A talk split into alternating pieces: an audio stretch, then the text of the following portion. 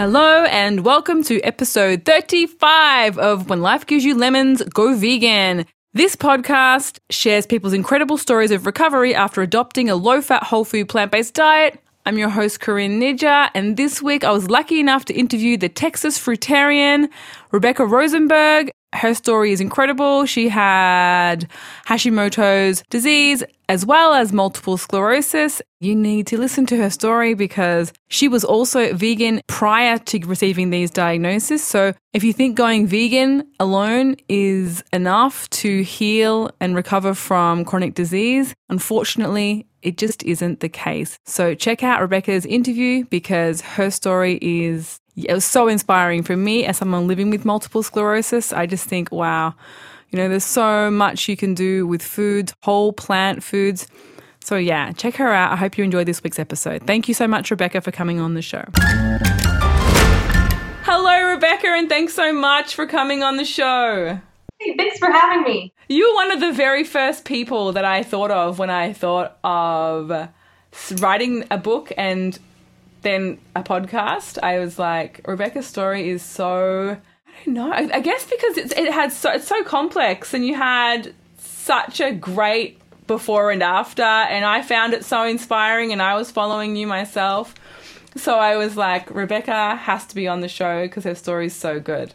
Well, thank you so much. Thank you for having me. No, you're welcome. So, I guess for those who I, have given you a little bit of an introduction, but I would love for you just to start at the start and tell us your story. Sure, I'd love to. Well, I went vegetarian originally um, in 2003, and then in 2009, I read the book called Skinny Bitch, and I went vegan for the animals.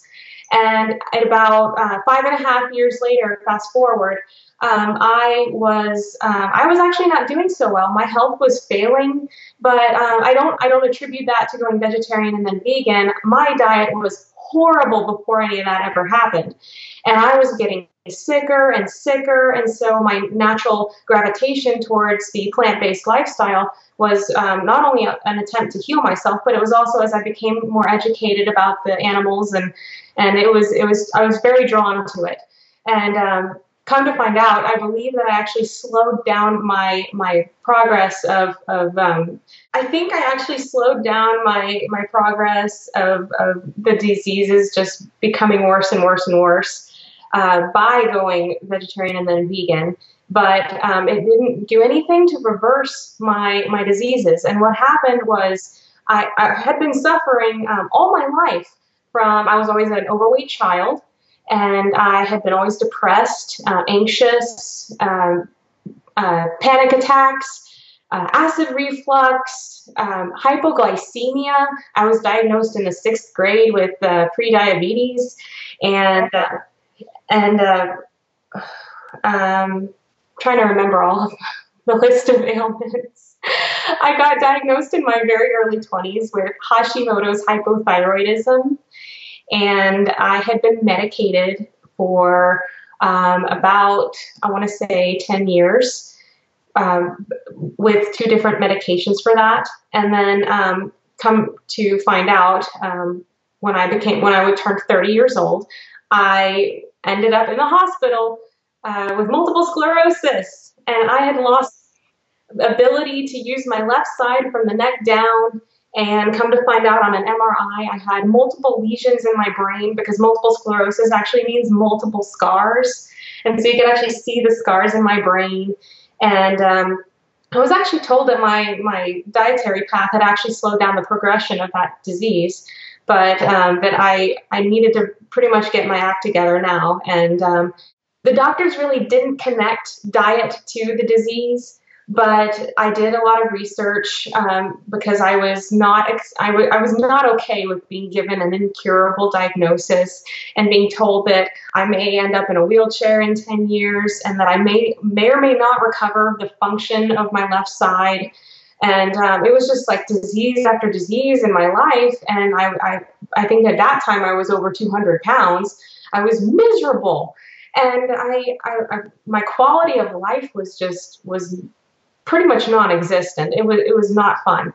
And I decided after doing some research and having been in the vegan community for five and a half years at that point, that I wanted to try going raw and fruit based with my diet to see if that helped alleviate my symptoms and, and maybe help uh, trigger some healing.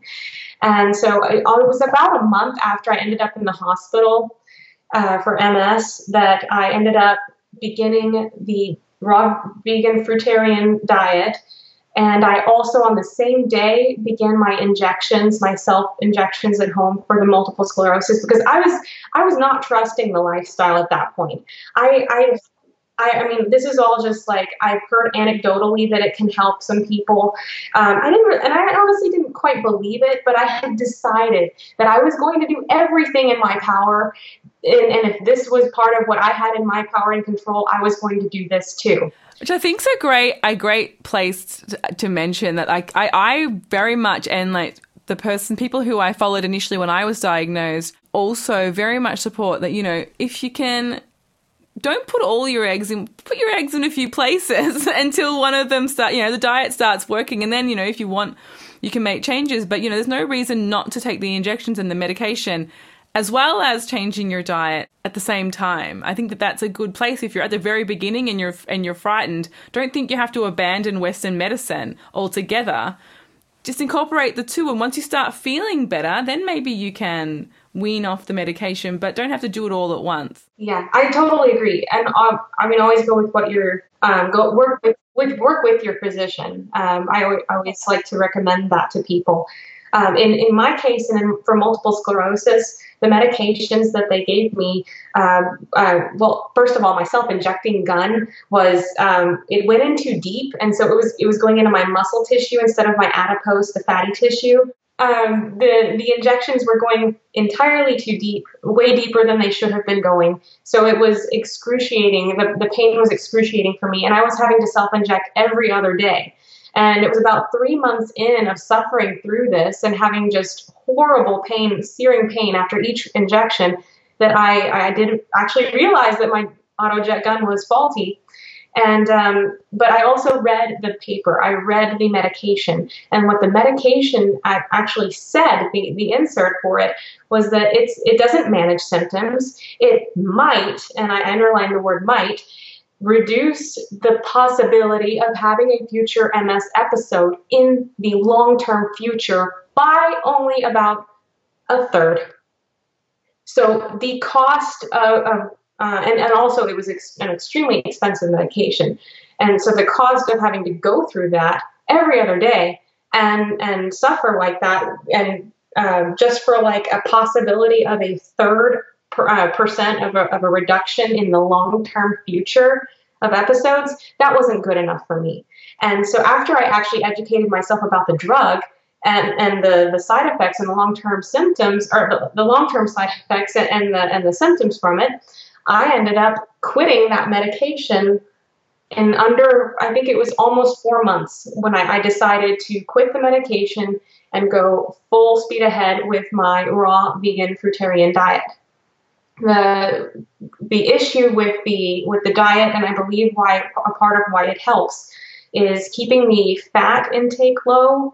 It, it's there are actually studies about this. Uh, I believe it's uh, Dr. Roy Swank uh, studied. And, and this is all things I found out after the fact, after I took this blind leap of faith with this diet, um, that keeping the fat intake low uh, is actually. It's, it's under like 20%, I think it was what he said, under 20% if you're daily. I think I think that what I've seen is about under 40 grams yeah, a day. Yeah, but I grams. actually keep my fat intake about 10 to 15 grams. Yeah. And I feel I feel my best at that level. Mm. But I don't restrict calories, so I eat it. I eat to my heart's desire. But um, keeping that fat intake low and avoiding salt have, have been really key in my in my recovery. I ended up not only regaining the function of my left side, but I regained um, a lot of my thought connections because those had been affected by the brain damage as well. Um, I just I just can't say enough wonderful things about eating a clean diet, whether that be cooked or raw, uh, and keeping the fat intake controlled. Um, I, I, believe I believe it's um, it was really crucial in my healing and recovery. And it turns out that um, another unexpected side effect was that I ended up losing 80 pounds. And that was just by uh, cleaning up my, the um, eliminating that was just from eliminating the vegan processed foods that I had been, been eating. I had been eating uh, like about half raw foods before, and then um, vegan processed yummy foods uh, with the high fat and the salt um, for the other part of the day. And I think eliminating those really helped my healing. Over the first year and a half of going raw vegan fruitarian, I ended up having being forced to reduce my Hashimoto's hyperthyroidism medications. I became gradually over medicated with those, and um, with blood tests and symptoms, uh, I ended up having to reduce, reduce, reduce gradually my medications to where the point where I couldn't even tolerate a tiny piece of, of my pills. And so I ended up having to get off those medications, which that completely shocked me because they tell you that, and, and I had been taking them for over a decade by then, uh, that if you have been taking them for a couple of years, you're not supposed to be able to get off these medications ever because your thyroid becomes dependent upon them. And I, I my body just forced itself uh, to say no more medications, and um, I've been medication free for over two years now. Yay! And, that, and thank you. And that was just completely unexpected. Um, I didn't honestly believe that this diet would do all of these things that it did. And um, it, it, continues to shock me even today that uh, keeping a, a low fat, raw vegan fruitarian diet has, has given me my life back. And I think vegan was a great way to start for me. And um, had I done it responsibly with a whole foods, plant based diet, unprocessed, perhaps it would have helped reverse all my stuff before it got way out of control. But um, I, I won't know that I, because I, I can't go back in time and fix my choices. But I did, I, I did end up getting it right eventually. And now I've got my life back and it's, it's so amazing, and I, I can't recommend it enough to, to people for people to take control over their lives with their diet. Uh, I love I love hearing these stories. I want to just go back. The dog's making a bed in the background. Sorry. I uh, I want to just go back because people who don't know Hashimoto's, can you describe how Hashimoto's how it was affecting your life? Like what what the symptoms were, what it was doing to your life? I was a total zombie. Um, I if I didn't take my medications, I couldn't think, I couldn't function. I had extreme brain fog, and it didn't matter how much I would sleep, I could never feel rested. And um, I couldn't lose weight. I felt like even eating um, a carrot, I would probably gain five pounds. it it was miserable. It was it was um, I couldn't get out of bed some days and um, it was just like there were bricks attached to every limb of my body and just weighing me down. And um, i i that was not living. I feel like it was the quality of life was so low. There were many days when i really questioned whether or not i it was even worth it to try Oh, it's so it's so it's so hard to put yourself back in those positions when you're trying. Like for me, trying to think about what my life was like before this way of eating. It's like a different life, but like it's good to go back for people who are listening to say, you know, like Rebecca, like you can't see her, but she's like radiant and vibrant and alive and thriving. Thanks You're welcome. And, you know, she was, as you said, you were over 200 pounds. You were living in a fog, a heaviness, a mental heaviness, not just a physical heaviness. You know, there would have been aches and pains, I imagine, and digestive problems. And oh, yeah. everything hurt. everything was lethargic and in pain. And I felt like I, w- I would often say to myself, I am too young to be feeling this old. Mm. Yeah, I, I, I think I can um, probably speak for Rebecca in this as far as you know, it just robs robbed us of our those twenties when you you know you should be like thriving and having a great life, and instead you're just miserable and in pain and suffering. Oh yeah, my twenties were awful. My twenties were I felt like I was hundred years old. Except not really, because when I'm actually 100, I intend to be still thriving like I am right now because Yeah, of my diet. Me too. I'm so excited to be 100 and just be awesome. Oh, yeah. I'm not planning to retire for at least a century. yeah, right? People think I'm crazy when I say that, but honestly, I am so excited because when you're 100, you know, you can just say whatever you want and be awesome. I'm just kidding. You can say whatever you want all the time, but it just makes me laugh. You know how old people can just tend, tend to just say whatever they want because they stopped giving a rats about anything. Maybe that's why I don't have much of a filter right now because I felt like I was 100 already. Yeah, you've already been there. Maybe that's why I don't. Oh, sorry, family. a lot of people who are listening who may have not the people who are listening who may have multiple sclerosis or know someone who has multiple sclerosis and they're listening and they're like wow that's really amazing but they're in that terrified like, i don't i'm speaking beh- for myself but you know when i was first diagnosed i was and I wasn't like you. It didn't take me a month because I wasn't vegan. I wasn't vegetarian. I'd never even thought about doing that. like uh, when I was diagnosed, I was like, um, mm, egg, cheese, chocolate, junk food, non-vegan person. And so for me, it took four years. Four years. I read about it at the first month about a plant-based diet and I did it off and on, but my neurologist was like, there's no science to it, just eat whatever you want. So I kept going back to eating whatever I wanted.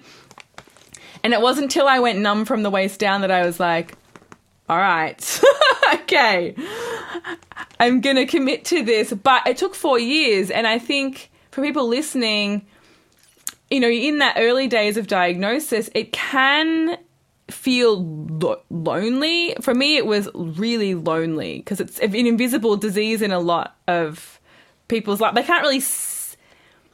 You're in hospital, so it's I guess it's a bit more visible. But for me, just like describing that you can't feel stuff, but you can still move stuff. It was hard to explain to people. It was very lonely, and I felt very frightened about meeting a partner or having kids or getting a career or how I would fund my life if I was in a wheelchair. It's just really isolating. There's just so many terrifying thoughts. And I think that happens with most chronic diseases. But for you, just I would like to hear like your thoughts at that time and and kind of what inspired you to get not inspired because I know that the disease inspired you, but I mean, how did you when you're in that place of despair and fear and hopelessness, what do you think helped move you forward? Well, um, when I when I first was going through the emotional acceptance phase, and I, well, first it was complete denial. I, I totally did the stages of grief, where I was in denial and I was super angry. I I was it was just uh, fuming anger. I was angry at the world. I was angry at myself.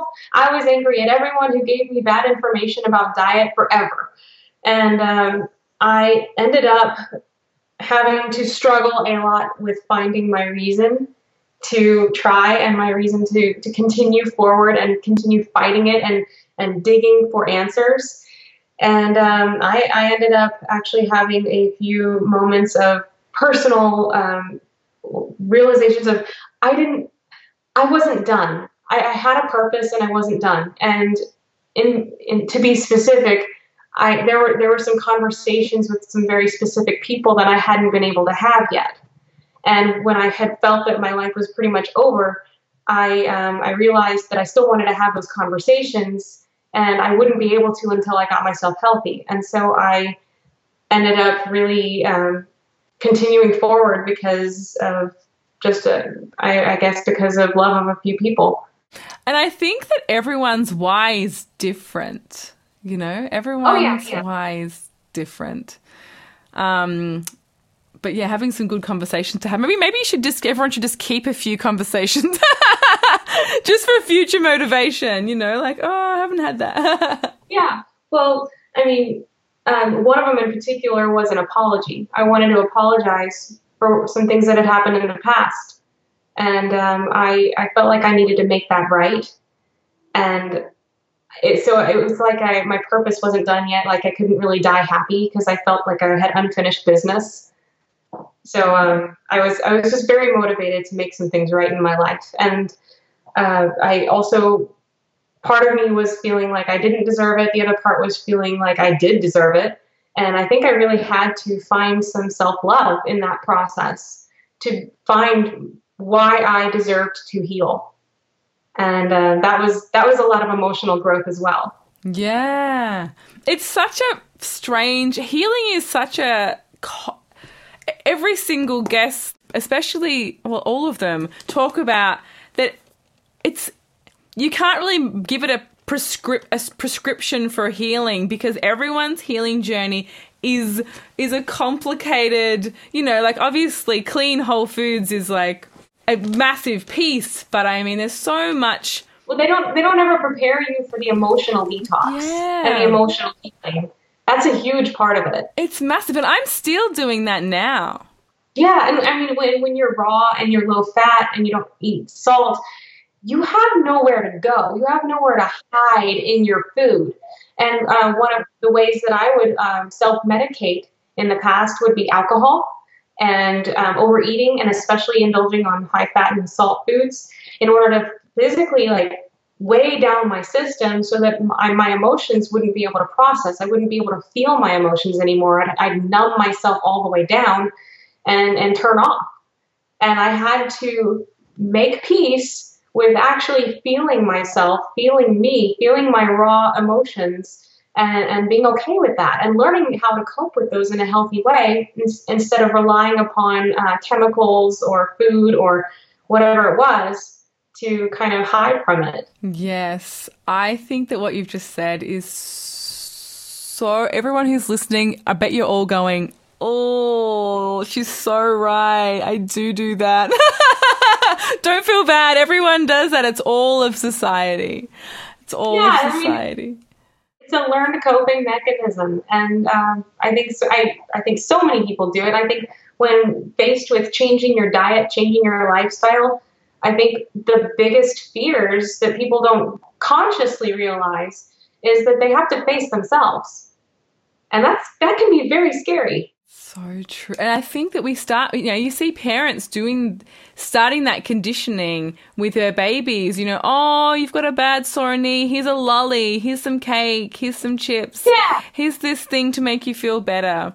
You know, your, your team, your, your team lost, yeah, your team lost the sports game. Have some McDonald's or whatever to make you feel better. And like we starts at babies and we keep doing it to ourselves as adults where we medicate ourselves with high processed, high salt, high fat, high sugar, refined sugar foods to stop ourselves from feeling.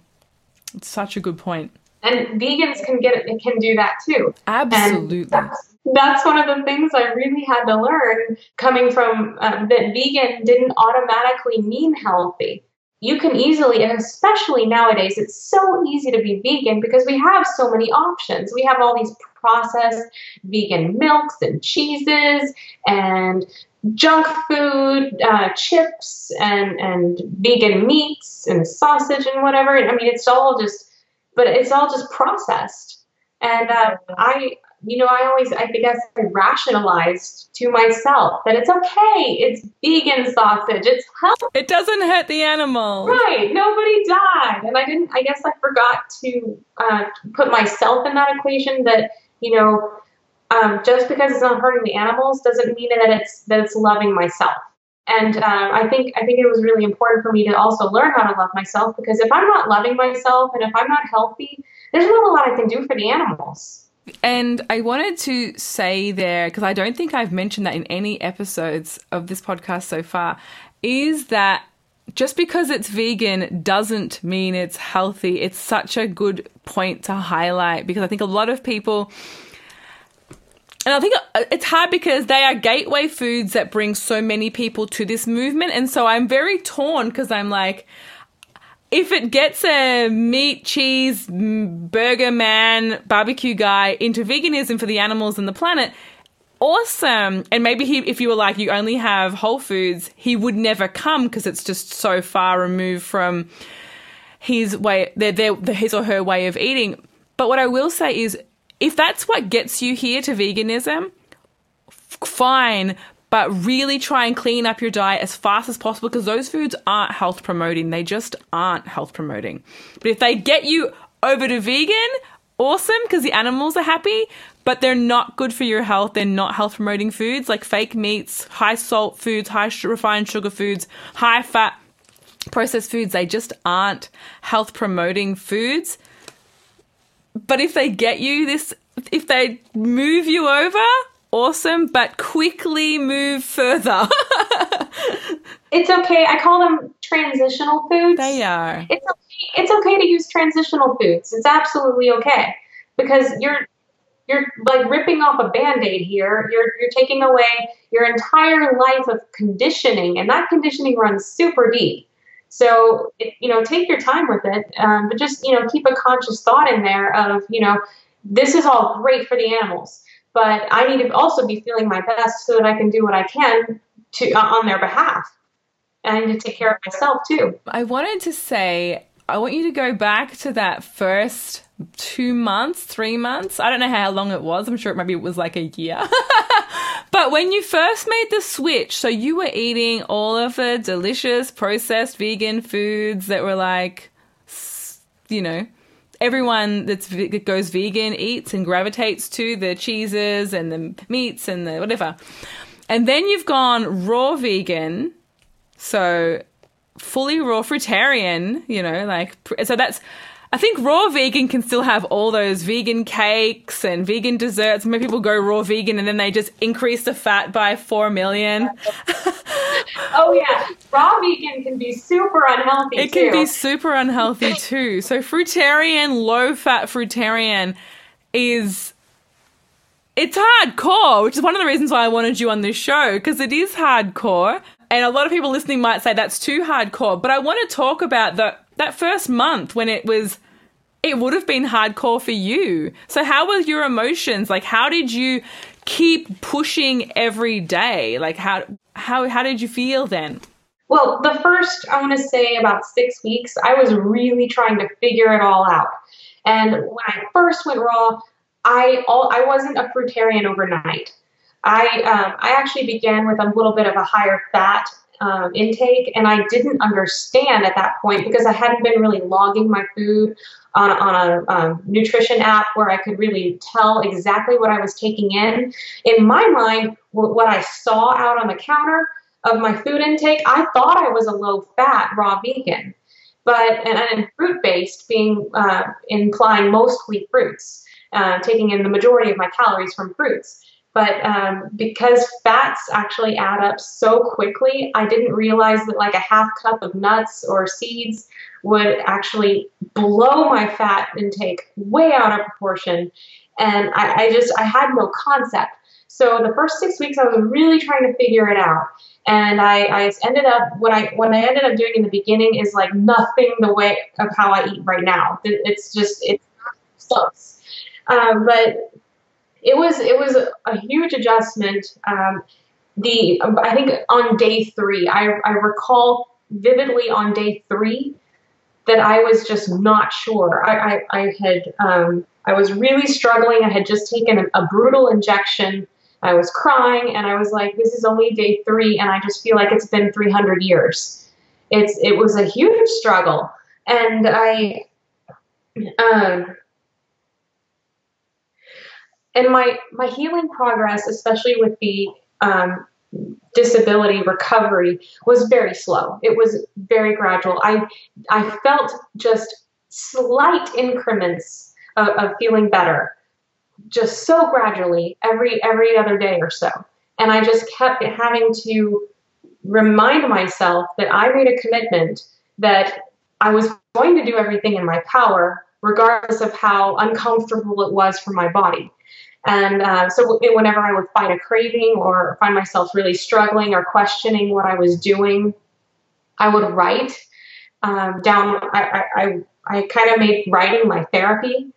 And I, I would often share those posts um, publicly on my social media page and um, and explain my struggles and say, you know, this is really hard, and I'm I'm having these doubts, and but I but I my thoughts will eventually come back to this point of I need to do this. I need to see this through.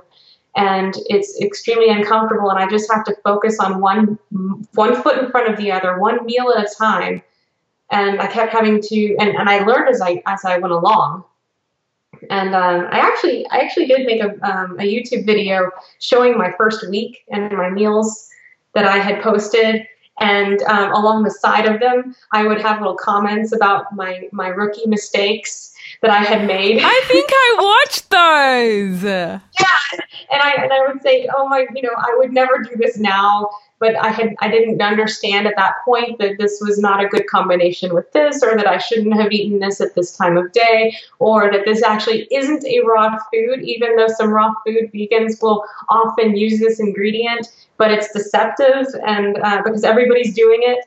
Uh, and it just kind of becomes acceptable that, um, but for in my case, I wanted to know what actually was raw and what was not raw, and so just using generic raw food recipes uh, whether or not they were actually fully raw, to me, I it was a learning process of learning.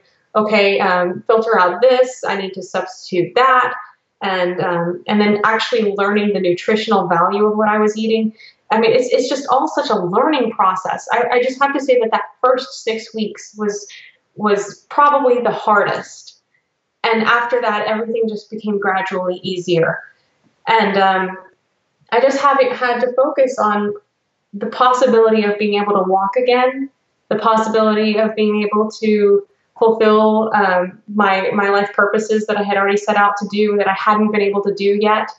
I, I had to keep all those things in my sights and, and write down and remind myself every single day and sometimes every single meal why I was doing what I was doing and why I didn't give myself an option to go backwards. Yes.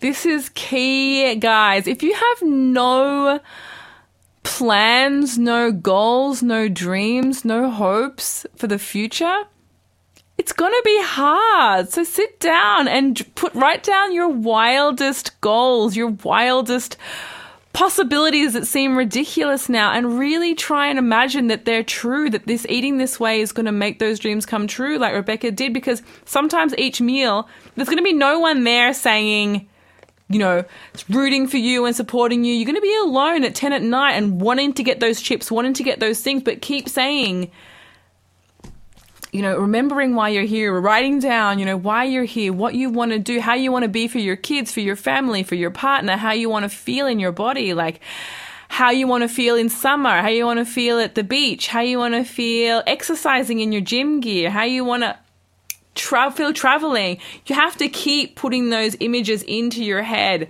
every time you come up with temptation because temptation's always going to be there but you have to meet it and say yeah you're here but i want to be able to use my arm like rebecca i want to be able to use my leg like rebecca you know i want to be able to feel my vagina like me because I couldn't feel anything from the waist down, you know, like I want to.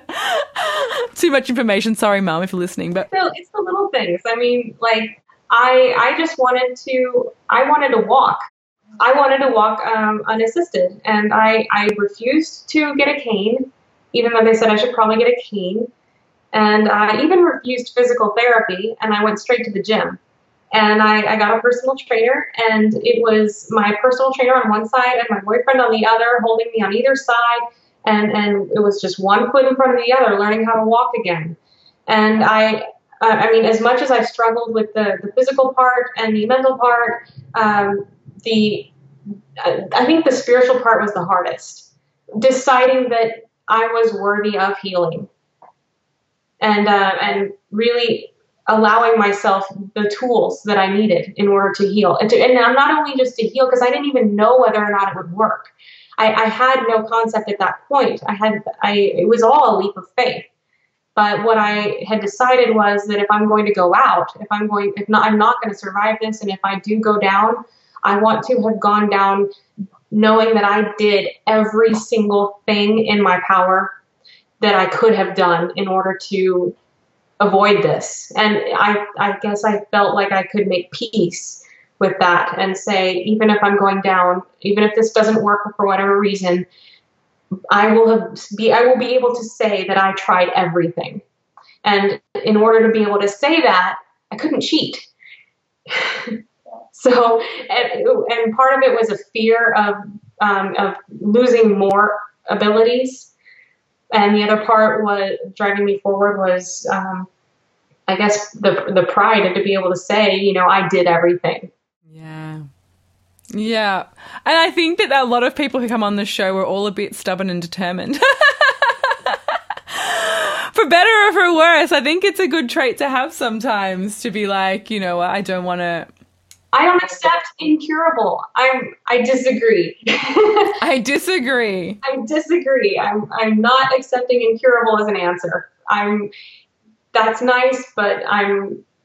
You know, I'm determined to find the other way. I don't care that none of the experts or whatever can have figured it out. I'm going to figure it out because I don't accept this.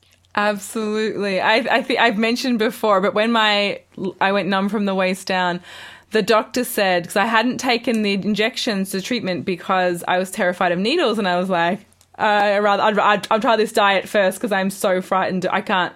It's not worth me living if I have to do that because I had a, a, a real phobia. But um, he said you have to have these, or you're going to get sicker and sicker until you die.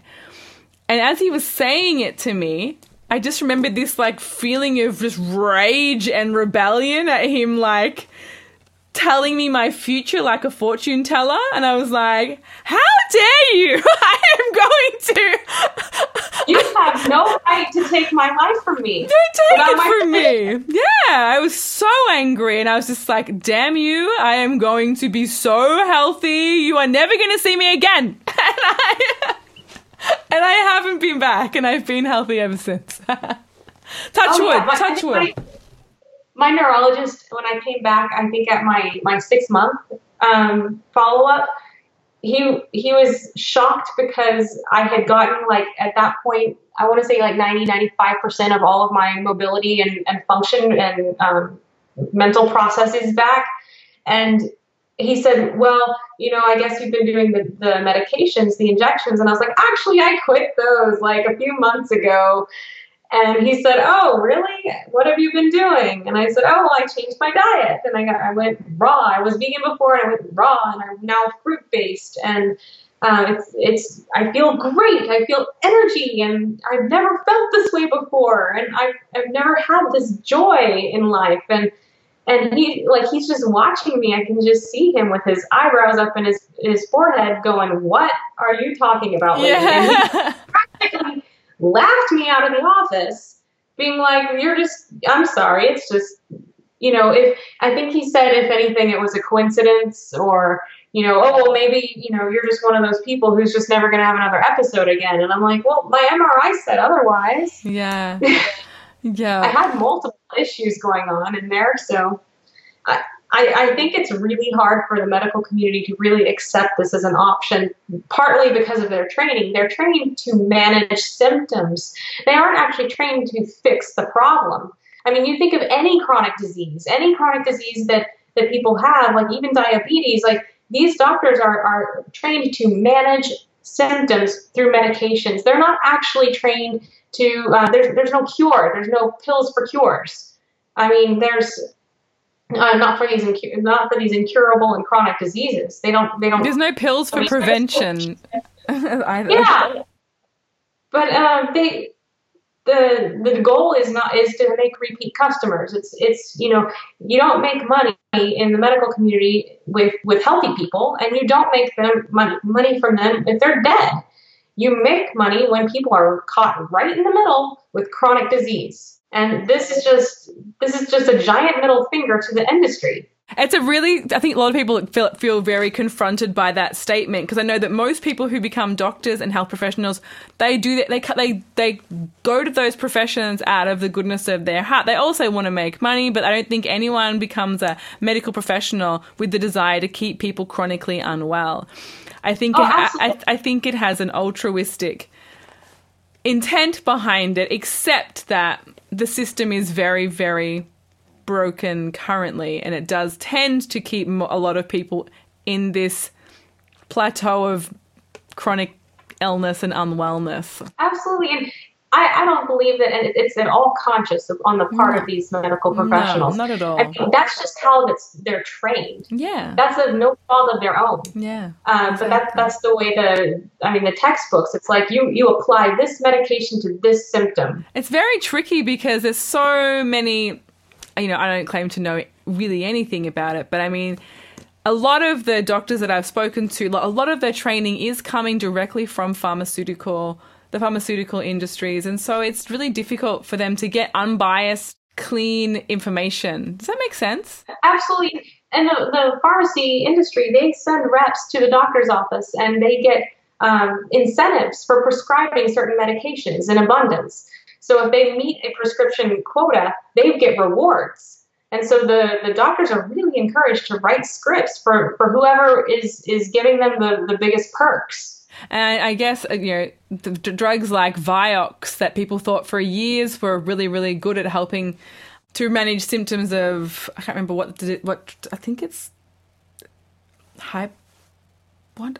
I will have to look up what Vioxx di- did, but Vioxx ended up you know very very much harming loads of people before they realized it was harming them, and then they had to do a big recall, and then they it came out that this drug was just completely dangerous and terrible for people's health, but there was years of people taking it before anyone realized that it was terrible for us and not I think it killed lots of people. I can't remember for sure, so I will have to Google that. But it was a terrible drug, and that happens a lot of the time. You know, smoking was prescribed by doctors for pregnancy and for sore throats and for, you know, so many different things. You know, information changes, and as awareness comes out about the implications of these drugs, then things happen. But as we're guinea pigs until they do find out that that drug is the one that's causing us harm. Oh yeah, and even even ten years ago, you wouldn't hear very often doctors recommending a whole foods plant-based lifestyle.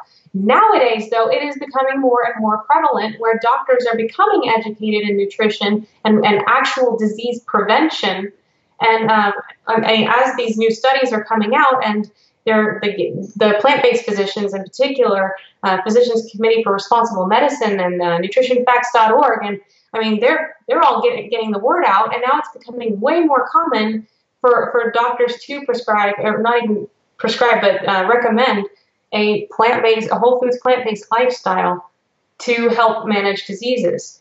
Um, I see that more and more, and I, I am so excited about that, seeing that um, happen more frequently. And I, I just I I imagine that in five to ten years, it's just going to be common knowledge Exactly. I can't.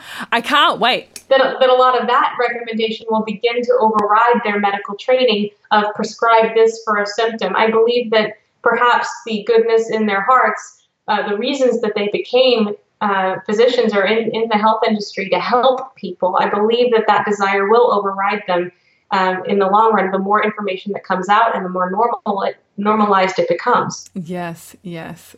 Exactly. I can't wait for that to happen. I'm really excited. Still not happening at the moment as fast as I would like, but it's happening way faster than I ever thought. To be honest, it's changed a lot in the last even six years. Oh yeah, I'll get friends. Um, I'll, I'll have not a lot of non-vegan friends, and they'll they'll say I went to the doctor and they actually recommended that I quit dairy, and they recommended that I stop eating uh, uh, this kind of meat or that kind of meat, and uh, I'm like, that's great, go with that, doctor's orders, and but they'll they're so excited to tell me that because they're it's kind of like you know I've I've known them for a long time, and it'll just kind of be that realization of maybe maybe all these things that Rebecca's been saying for all these years maybe there's something to that. Maybe it's not all all Looney Tunes and, and vegan propaganda. Maybe there it, there's an actual science to it. And I think that's really a beautiful moment, especially when people who from my past who might have used to make fun or, or mock or ridicule come around and ask for help. How do I transition to a plant-based lifestyle? And I'll say, "Oh, I'm I'm so happy that you said that." And they'll I'll where did you hear about this? Oh, my friend or the physician or this nurse friend or some, somebody that they know that uh, maybe somebody with authority and it's just it is spreading it's just happening slowly but it is much more prevalent now than it ever was So true.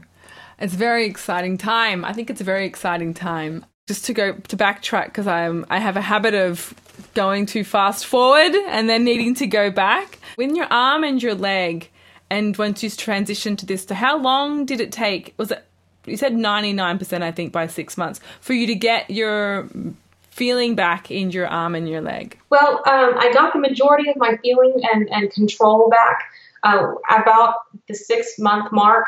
Um, I took about another six months to really get the rest of it and to um, really hone in. Um, I want to say I want to strengthen that, not the really the muscle, but the, the nerve connection from my brain to my muscles. It, I mean, it takes a long time for the brain and the, the nervous system to heal itself. And uh, I, I ended up um, feeling, I would, I, I wouldn't call them any relapses, but I would end up feeling the symptoms of the old damage sometimes uh, more, way more often in the beginning. Whenever I would get stressed out, or if I didn't have enough sleep, or if I ate too much um, fat or salt before I really understood the impact that that was having on my on my health. Um, if if I had a um, a perfect storm of all of those happening all at the same time, I would end up feeling my old damage come back. Yeah, wow. So if you had salt or fat or lack of sleep, stress, um, if, if I had too many things going on at work, or um, if I had stuff going on in my personal life, or any any of that, and then it happened for a prolonged period of time, especially more than a couple days, I would feel weakness on my left side and um, a little bit of brain fog and things would kind of like the old stuff would remind me that it was still there, but it was still healing. But it was everything. Uh, it, it, was just sort of a reminder of why I need to stay the course.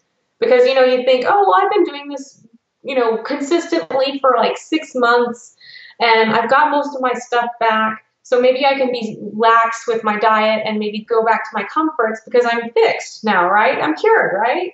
But no, um, that it's a it's an overall lifestyle shift. And if I were to go back to doing all the stuff that I was doing before, I would be I would just be setting myself up for for failure. I would I would probably regress in my healing progress and perhaps set myself up for further damage in the future.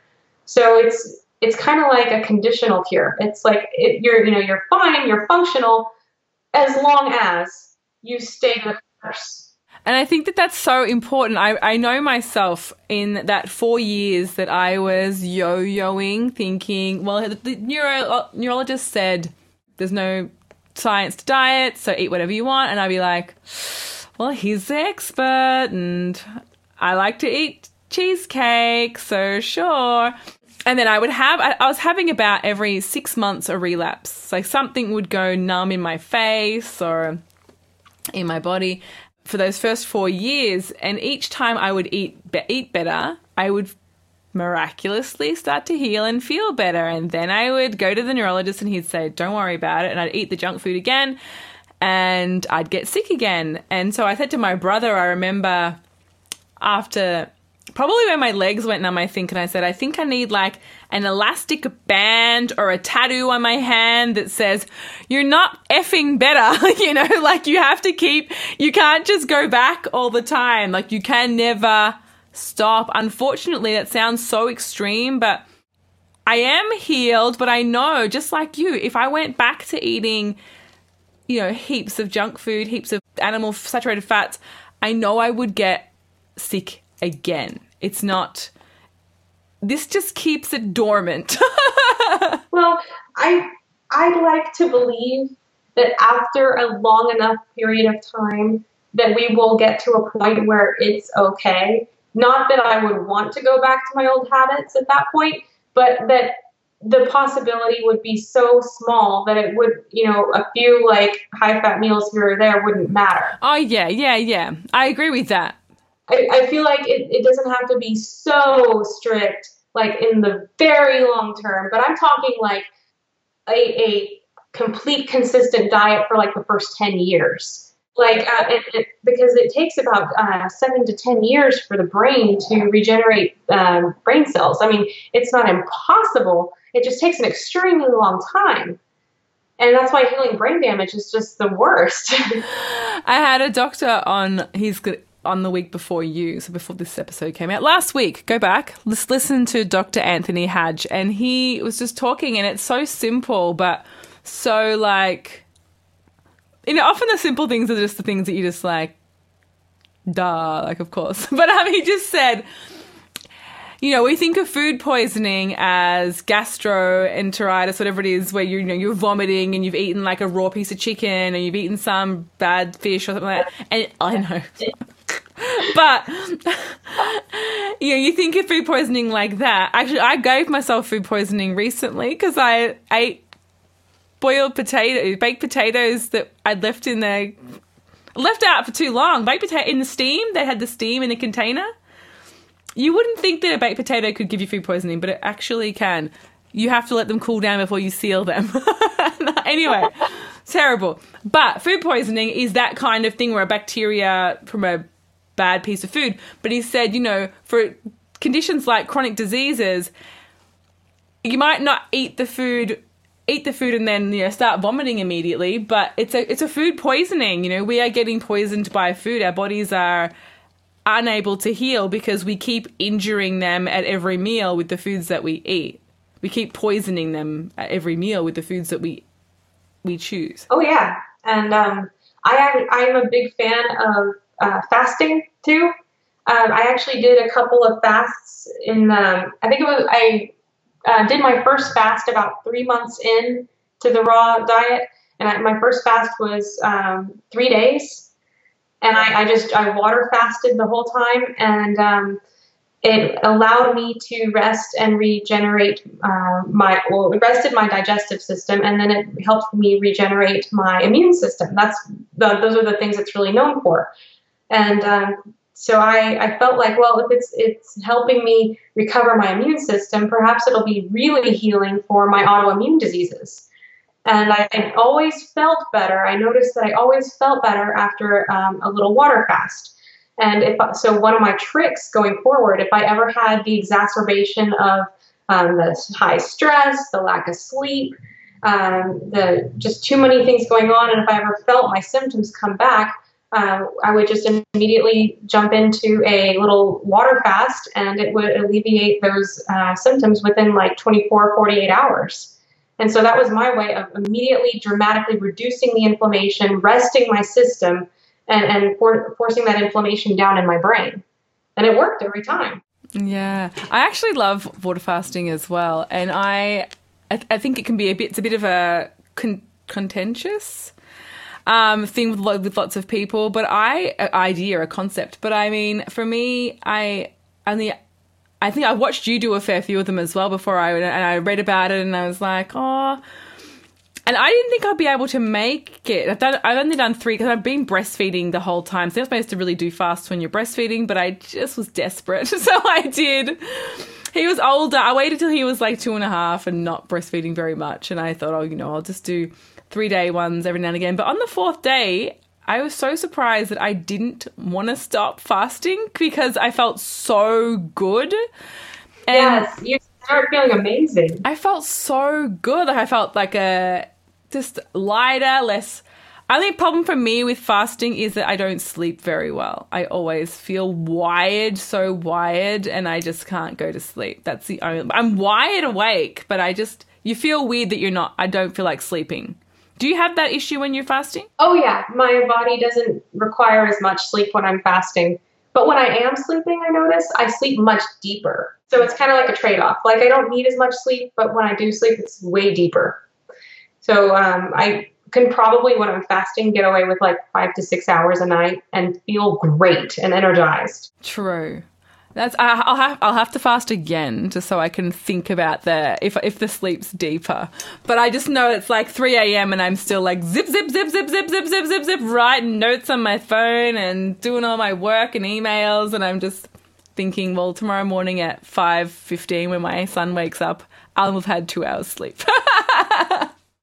Which isn't that great. Before I don't want to move on from fasting without saying first the reason why look it up first before you just dismiss us as Looney Tunes because there are so many benefits at the Loma Linda Clinic and the True North clinics in in the states where I'm in Australia here, but a lot of them do. A lot of people now are doing a plant based diet alongside fa- periods of fasting because when you're fasting, instead of all of your energy going to digestion, and because we tend to snack all day and eat all day, unless we're asleep, we're eating pretty much, and all the energy is going into processing the food. But when you've got a chronic disease, you want that energy and those resources to be going into healing those cells and to cleansing and cleaning and clearing those that inflammation and reducing inflammation and to focus on healing your body. So a, a three day fast isn't going to kill you. Lots of people do it across all cultures. They've done it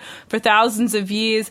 It can be very good for you if you do it in a sensible, healthy way and you know, with guidance is best, but you know, a couple of days, a few days, it isn't an eating disorder. It's just about healing and, t- and loving yourself and taking care of yourself. And I have found that when I do it, I feel it's a spiritual thing. I don't know if you find that it's a spiritual thing. Oh yeah, it is. It um, it there's it's basically like uh, rest and healing on all levels. You get really introspective and very aware of your thoughts and your feelings, and uh, it's like all of your senses are heightened. It's part of the survival mechanism of the body. Um, all, all, the energy is, is kind of shifted towards heightening your senses so that you can uh, then locate more food. And so it's it's just a very cleansing and a, a time of awareness, and um, it's it's like clean, pure energy. I mean, you're basically running on ketones without forcing fat into your body. it's a healthy version of a keto,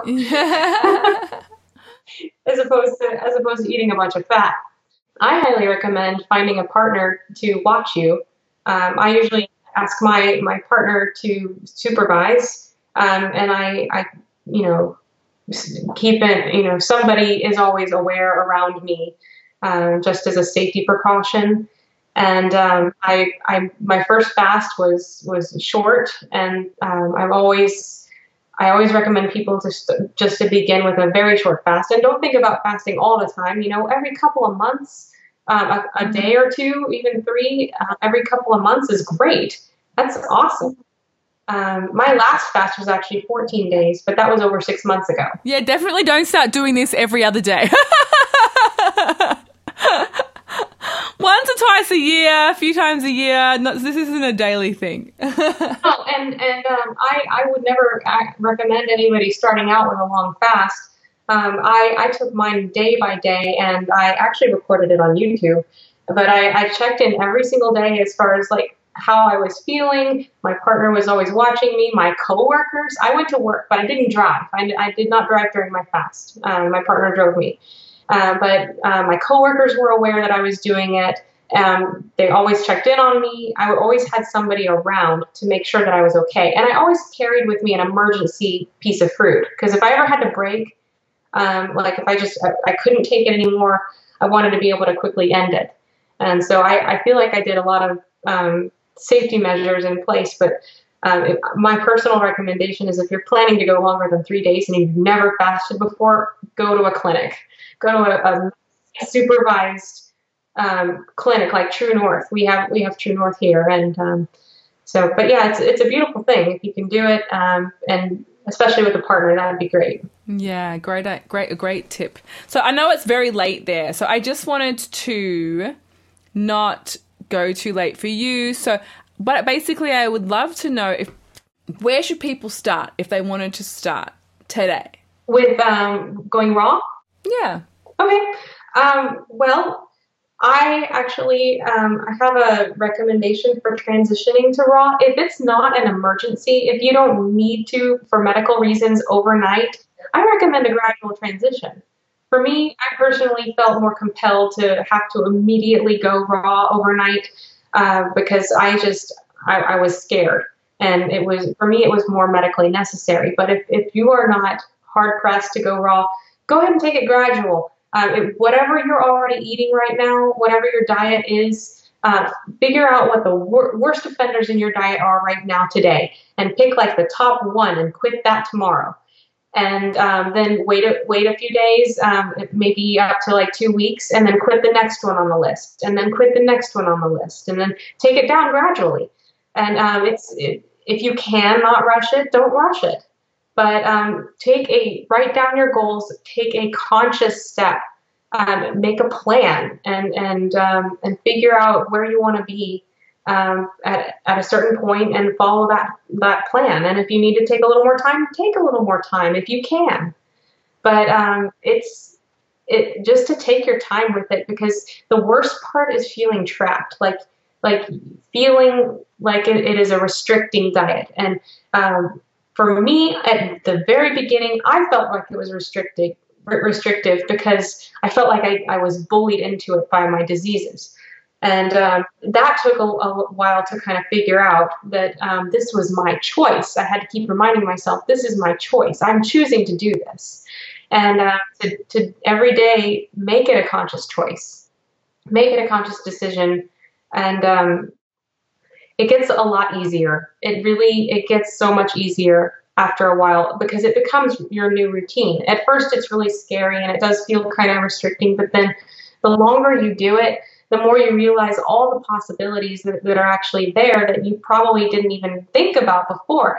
The abundance of all these different types of fruits that I've never even tried until I went raw. I mean, it's just, it's, it's great. It, to me, I have a lifestyle of abundance, and that's how I perceive it now.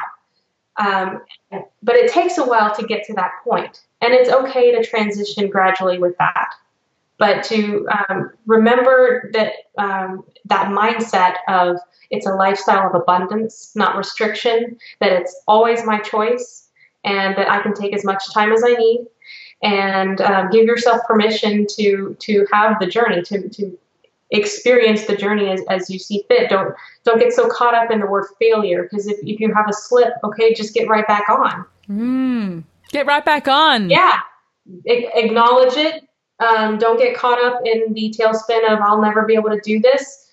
Uh, get get right back in there and and make it happen. What would be your three biggest tips for people who wanted to start out? Three this? biggest tips. Yeah. Ooh, um, for for um, going wrong. Yeah, for going raw. You're you're you're the raw expert, Rebecca. let's let's go where you're the expert. Okay. Um, keep it simple uh, keep your meals simple. Um, not every meal is going to be complicated and um, uh, with numerous ingredients and lots of prep. Sometimes people can get caught up in recipes. Don't worry about any of that. A meal can be as simple as slicing open a, open a watermelon and applying a spoon. That that's a meal. Um, and I think I think keeping it simple is, is huge. Yeah, great, great. Not, not overthinking it. Um, a lot of people get caught up in having in wanting to do it exactly perfect and exactly right. And the truth is, you're gonna have to learn by doing in this lifestyle because there's just so many things to learn. Um, don't don't worry about being perfect right away. It's gonna happen. Uh, the the information will come to you as you make as you have those experiences, as you learn gradually. Um, so don't, don't get ca- too caught up in, in trying to be perfect right away. Don't overthink it. And be patient with yourself. Be patient with the process. Um, don't don't get caught up in the emotions too much uh, of um, feeling like a failure if you don't if, if you made a mistake and you ate something that you thought was raw and it isn't actually raw don't sweat it just keep moving forward keep moving on learn the lessons as you go and uh, and be patient with the with the journey. I think that is such a great one, great tip. And I, I, I'm saying that because for me, I think a lot of people that I speak to, they they do think I can't be perfect, so I'm not gonna I'm not going to to try. And and and I definitely haven't always been perfect. You know, I've made lots and lots, and I still like not my diet's pretty great now, but it's taken a long time. Like like you said, I had way too much fat. I thought that I thought that nuts and nut butter and dates on nut nut dates and nut butter was a great snack, not realizing that the nut butter was adding an extra like so many calories of fat to my day each day. There's so many things and I still have different things with cravings and stuff like that where you know you can fall it's easy to it's easy to make mistakes. I just 95% of the time i'm perfect and it's amazing and sometimes there's 5% where i'm like oh you know i made a poor choice today or i did the wrong thing. That that has been happening a long time and it gets less and less. Sometimes it's 100% for months and months and months and months and months. And sometimes I eat too much fat again. Like, like not crazy amounts of fat, but you know, sometimes I make mistakes and that's okay. And you just have to keep the focus on self, self love, really, as you've said so much. The focus on loving yourself should be the, the thing that carries you through, motivates you to keep going, not the belief that you know you're a horrible, hideous person if you make a mistake. Don't view them. I, I guess don't view them as mistakes. View them as learning experiences. And now you know better. And now you know that, that when you do this, this happens. Or if I eat this with this, it's not going to feel good in my stomach. You will learn all these things like as you go. Grapes and nuts. Oh. Yeah, they're, they're not mistakes. They're not failures. They're learning experiences. And now you've got that life life wisdom, and now you can use that to make better choices tomorrow. Yes. Yes. So, Rebecca, before we go, I want you to tell everyone where they can follow you on social media. Sure. I am Texas Fruitarian on Facebook, Instagram, and YouTube. And you can follow me on my personal page, Rebecca Rosenberg, on Facebook. But I, I mainly keep my fruitarian, raw, vegan stuff on the Texas Fruitarian social media accounts. Um, so you, you can follow me on either one. Excellent. So Texas Fruitarian, and I actually love your YouTube. What's the word? What's the cover cover image of the map of Texas with the fruit? I think it's really great. I love it. Yeah, that, it's uh, my logo. I like your logo. It's really good. Thank you. And um, it's actually supposed to be a grapefruit. Yes. And uh, a red grapefruit is actually the state fruit of Texas. So fitting. Yeah, that was intentional. not an accident. Not an accident. That is so good. I like it. Yes, thank you so much for coming on the show and sharing your story. And there's so I know so many people with thyroid issues, um, and Hashimoto's and you know, more and more people are coming out with multiple sclerosis and, and obviously chronic diseases. And I think that you're the second person that's been on the show. We had Janette Murray Wakelin um, on the show a while back with her. She's a raw fruitarian. So I think you're the second raw fruitarian on the show. And for me, if I got, you know, if anything happens, like I go raw in summer mostly and I go raw for parts of the like you know, two meals a day a lot of the time because I just I do feel the best raw. So I mean, if you're whole foods and you're plant based and you're saying, you know, things still aren't good enough. Like Andrew Taylor, who I think I mention every single episode. But, you know, he was, he went whole food plant based and it wasn't enough for him. He had to go mono potatoes for 365 days. you know, um, for him to heal his food addiction and for him to feel better and for him to have a better relationship with food and transform his health. So, I mean, if you're already whole food plant based and you still feel like you're foggy in the head and you still feel like you're carrying weight or things aren't working for you, whole fruit, fruitarian is just it's such a vibrant, vital, beautiful way of eating. It's, you know, it's like Adam and Eve would have ate. It's beautiful. It's lovely and lush and gorgeous whole fruits and vegetables it tastes amazing and you feel amazing. Like I always my best. I only really don't eat this way as much in winter here because I'm so cold and I just can't get my heat to regulate. But I mean, Rebecca probably has some great tips on what to do when it's freezing when you're a raw fruitarian. Got any tips for me for winter? I take a lot of hot baths. I have a portable heater. That's a good idea. That's a really good idea. A lot of hot I baths. focus on external heat. Yeah, good idea. Good idea. But yeah, we, I was gonna say we um we, we sometimes say that you know we're eating like Eden, like eating like the Garden of Eden. Yeah. So yeah. yeah, it is like the Garden of Eden. But I, I always tell people, um, you know, I don't. I'm not one of those raw vegan fruitarians who believes that every single other person out in the world needs to be a raw vegan fruitarian. If a whole food, if a whole food plant based diet is absolutely working for you, please um, enjoy that. But if for whatever reason what you're doing currently isn't working for you, then you might consider going raw and going more fruit based and keeping that fat and that salt intake very low and see if that helps you. Yes. Yes. I always yeah, you just you just have to do I just keep going down the rabbit hole until you find the perfect thing for you. If it's more fasting, more juicing, more raw foods, you know, whatever it is. I, I was also going to mention um, I have a Facebook group that is called, it's called the Raw Vegan Fruit Based Challenge and Support Group. That's the current name.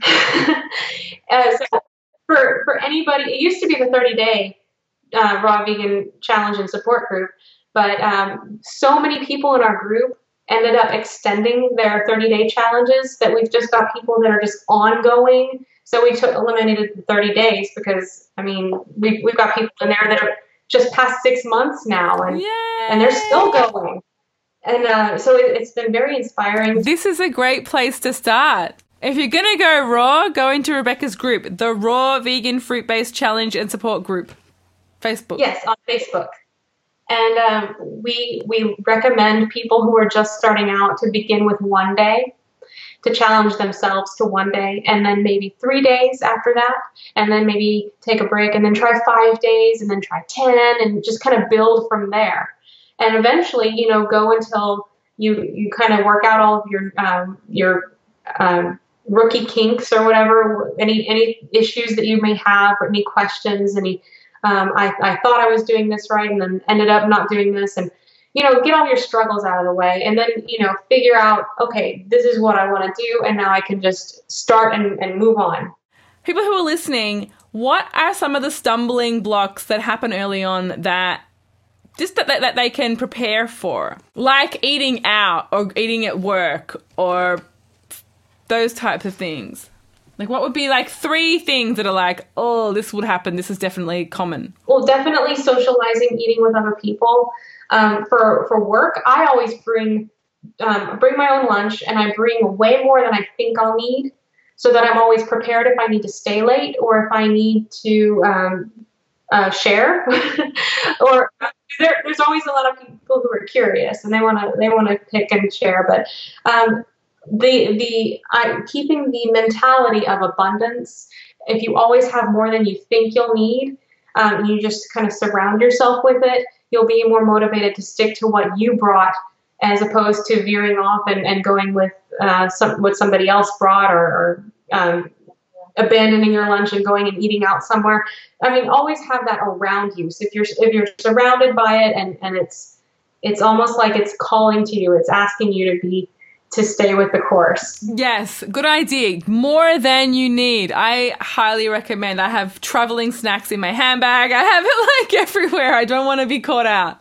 Peer pressure can be a thing by family members especially who are concerned because they might think, oh well, if you're not eating um, meats and cheeses and, and grains and breads, what what are you eating?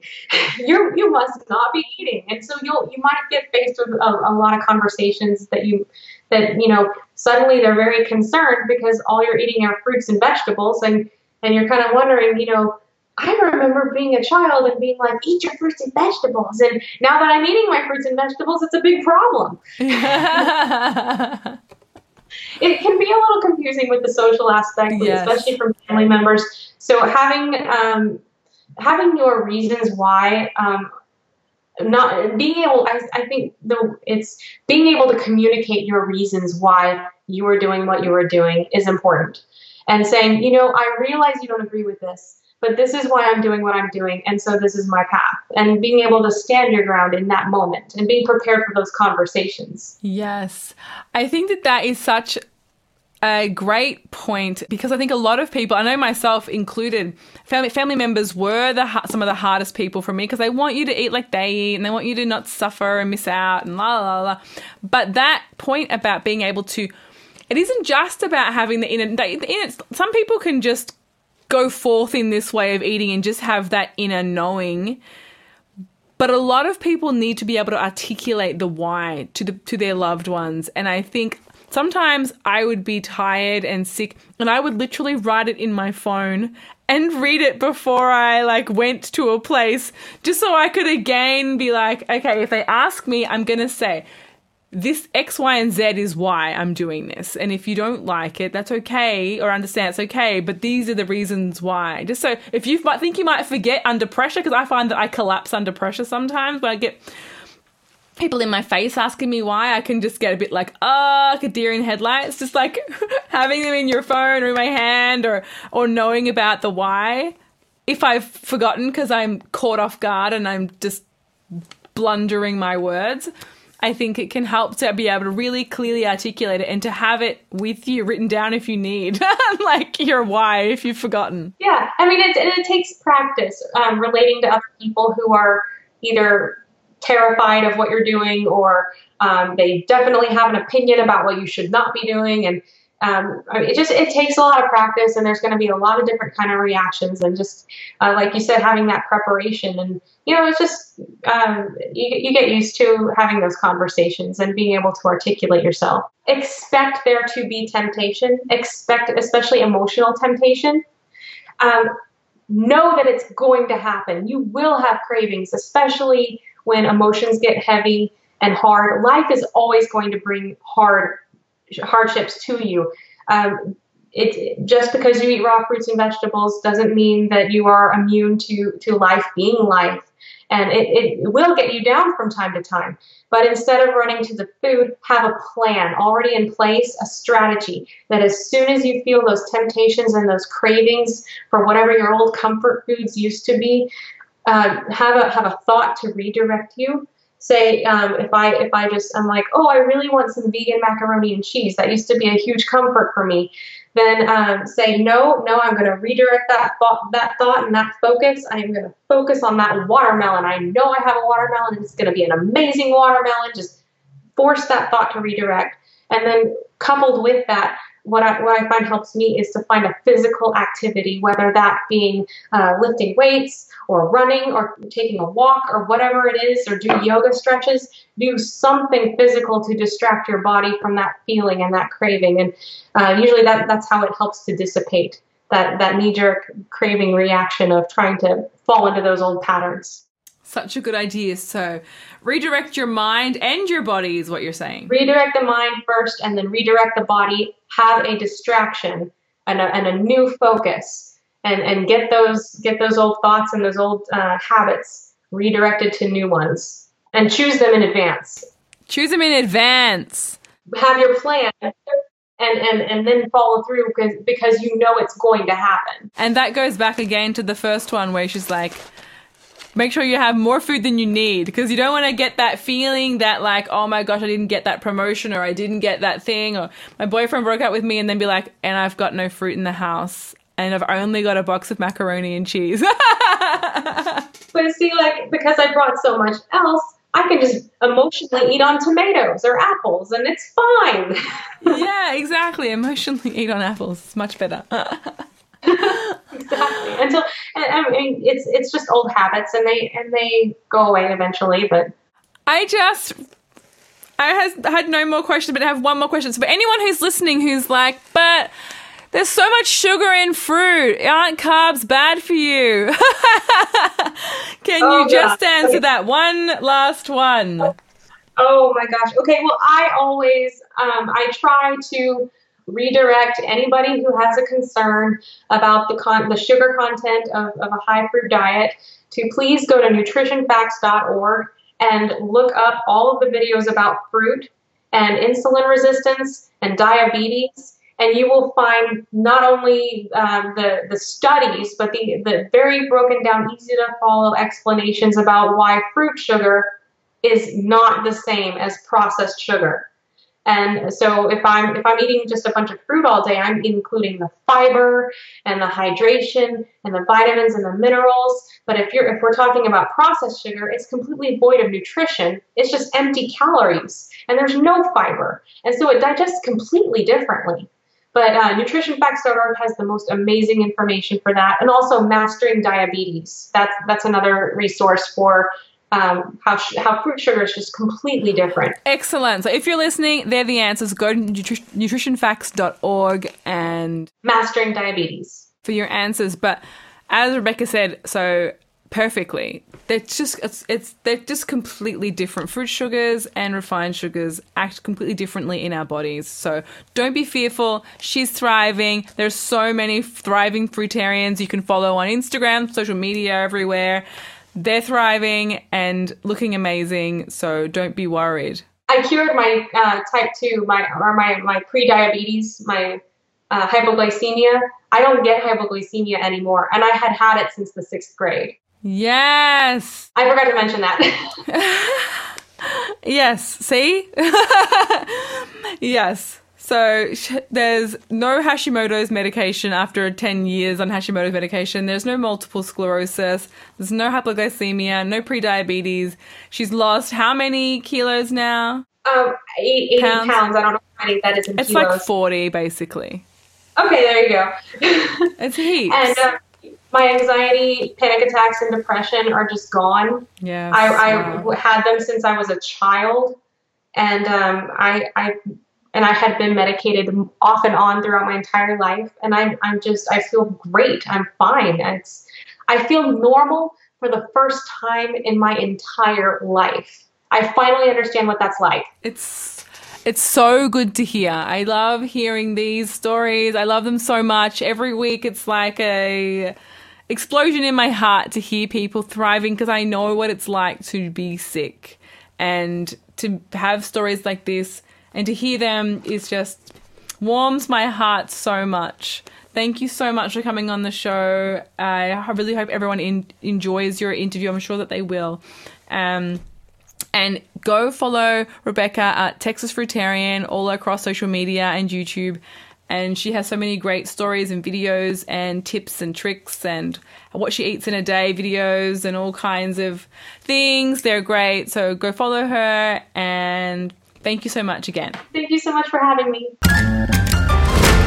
Thank you so much, Rebecca, for coming on the show. And thank you all for listening. If you haven't yet subscribed to this podcast, I put out new episodes every Sunday slash Monday. And if you could take the time to leave a five star rating and a kind review, it helps so much in spreading these messages of hope to more people who are looking for a podcast or looking for any answer that may help their chronic disease. Your review and your rating really helps people to find this podcast. So thank you so much taking the time to do that. And thank you so much to everyone who has already left a review and left a five star rating. It, it each each one that I read fills my heart with happiness. Thank you so much. I really, really, truly appreciate it. And if you would like to follow this podcast on social media, you can follow it on Facebook at When Life Gives You Lemons Go Vegan, the Facebook page. I put updates, info, all that kind of stuff about new guests, the new episodes, everything there. So that's a one stop shop. So if you head on over to Facebook, you can like that page there. And if you don't have an iPhone, you can listen to this podcast on Stitcher app for Android. And you can also listen to it over at my website, www.corinneNijjer.com. And that's in the podcast tab. And it's C O R I N N E N I J J E R com. Before I let you go, please go follow Rebecca on her social media at Facebook, Instagram, Twitter, those things at The Texas Fruitarian. And her YouTube channel is The Texas Fruitarian as well, where she shares what she eats in a day, all of their recipes, meal ideas, her thoughts, musings, her weight loss journey, all that stuff over there. It's a place that I go whenever I think I need a bit of a boost or encouragement or inspiration, that kind of thing. It's a great page. Check her out. Next week's going to be my interview with myself about my, my own MS story. So it's two weeks back to back of multiple sclerosis. If you have anyone in your family who has multiple sclerosis or Hashimoto's disease, disease or is wanting to lose weight but isn't, isn't sure how this episode's great for them. And I would love it if you share it on your social media with your family and friends because the more people who hear these messages, the more normal these messages become. You know, the more people start to go, oh, you know what? It isn't just one random person who heals himself and recovers from chronic disease with a whole food plant based diet. It's so many people, and there'll be so many more to come on this show. So keep listening, subscribe. Thank you so much. Bye. See you next week.